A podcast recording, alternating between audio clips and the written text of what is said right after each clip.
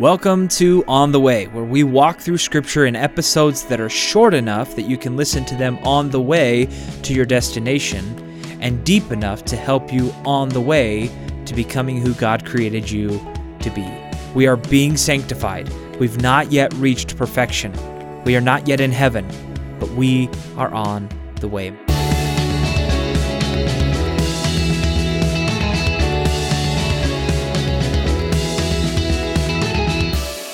Welcome to episode 20 of On the Way. This is our 12th episode in the book of Hebrews, and this is the last episode in this season. That's right, we made it all the way through Hebrews. Today we're going to do the last two chapters, 12 and 13, and next semester I think we're going to dive into the book of Luke. There are some very famous verses in the last two chapters of Hebrews, and many of them come in the form of warnings.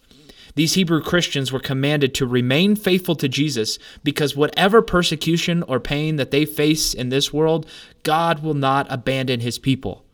We read these warnings all the way through this letter, and every time we see that the author isn't trying to make us afraid of God, but we should be afraid of the consequences if we reject his wisdom. His instructions are good and they are trustworthy, so follow them.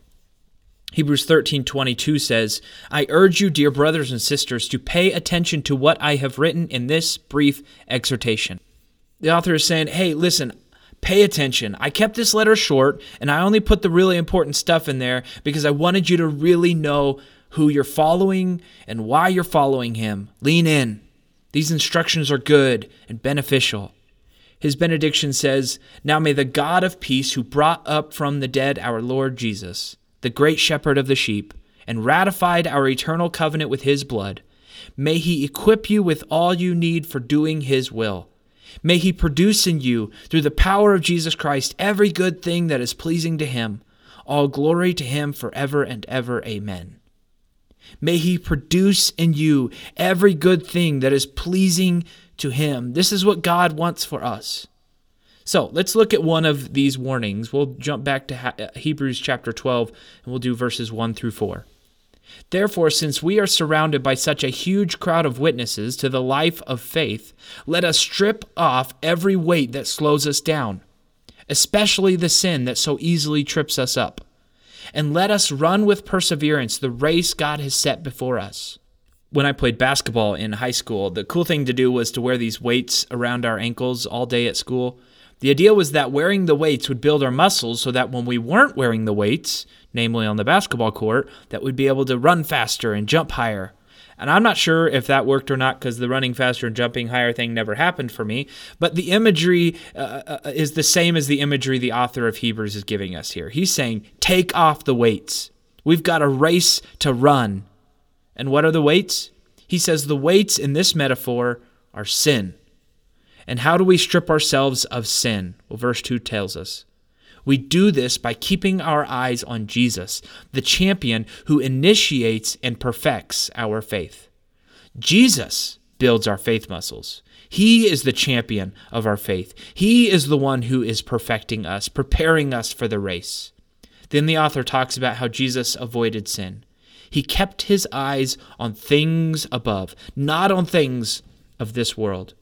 Verse 2 continues Because of the joy awaiting him, he endured the cross, disregarding its shame. Now he is seated in the place of honor beside God's throne. Think of all the hostility he endured from sinful people. Then you won't become weary and give up. After all, you have not yet given your lives in your struggle against sin. Not yet. You will, because when sin entered the world, death came into the world. Sin will eventually take your life, but it hasn't yet. So keep running the race. Okay, so let's talk about the sin that the author is talking about that, that will slow us down. What does our struggle against sin actually look like? What exactly is the sin the author of Hebrews is talking about? I think this is pretty important because Hebrews 12:14 says, "Those who are not holy will not see the Lord." Wow, okay, God's standard is perfection. Be holy or go to hell. And to this, sometimes I feel pretty discouraged. I kind of feel like, well, I've lost that battle. I'm definitely not holy because I sinned today. Well, if we're thinking like that, then we still have not grasped what holiness is. Holiness is not about our actions, it is not about our behavior. Holiness is all about our relationship with Jesus.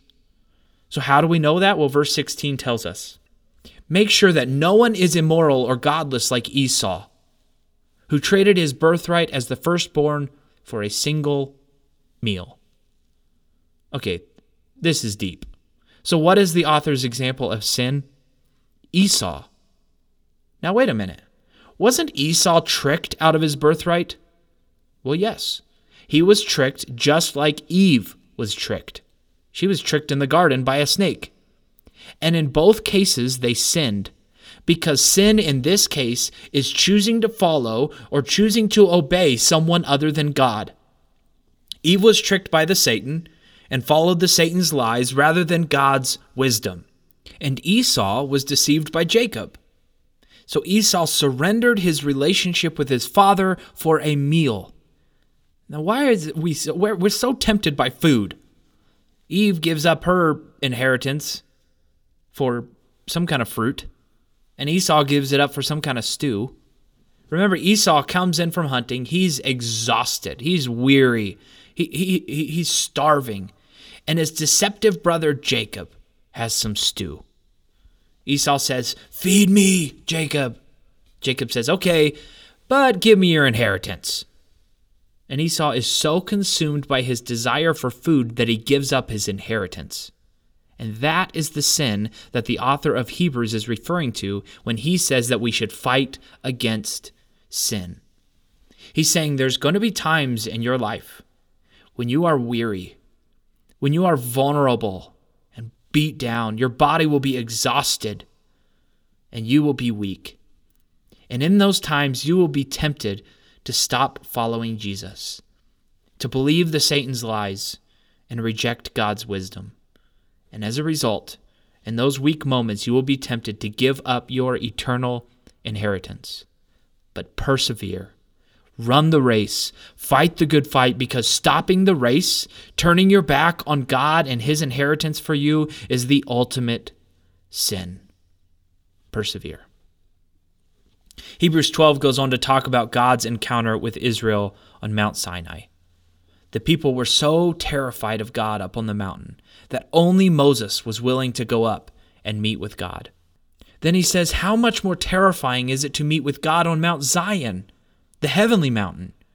Yet we can come to Mount Zion boldly. Verse 26 says, When God spoke from Mount Sinai, his voice shook the earth. But now he makes another promise. Once again I will shake not only the earth, but the heavens also. This means that all of creation will be shaken and removed, so that only unshakable things, eternal things, will remain, he's saying.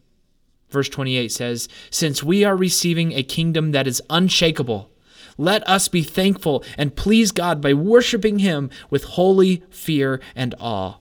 For our God is a devouring fire. This is a shock and awe passage. It's, it's a peace through strength passage. If you think the world is dangerous, just look at God.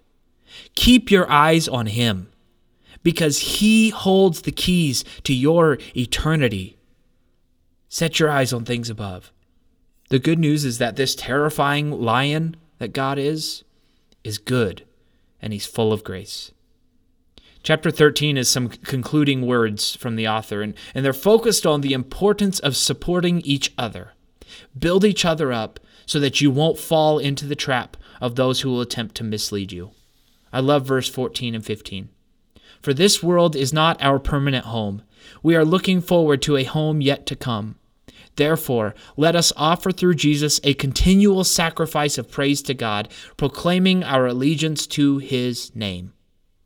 Could your praise to God be categorized as a sacrifice of praise? This is my big complaint with online church that we've we've tried to replace real church with in so many Christian circles today. And don't get me wrong, I love Church Online. I think it's a great tool that we can use, but it is not a replacement for real church. When I think of a sacrifice of praise, I don't picture a guy sitting in his lazy boy watching church on TV. A sacrifice of praise is a physical posture. It's proclaiming our allegiance to Jesus to the whole world. It's giving. It's giving sacrificially and extravagantly.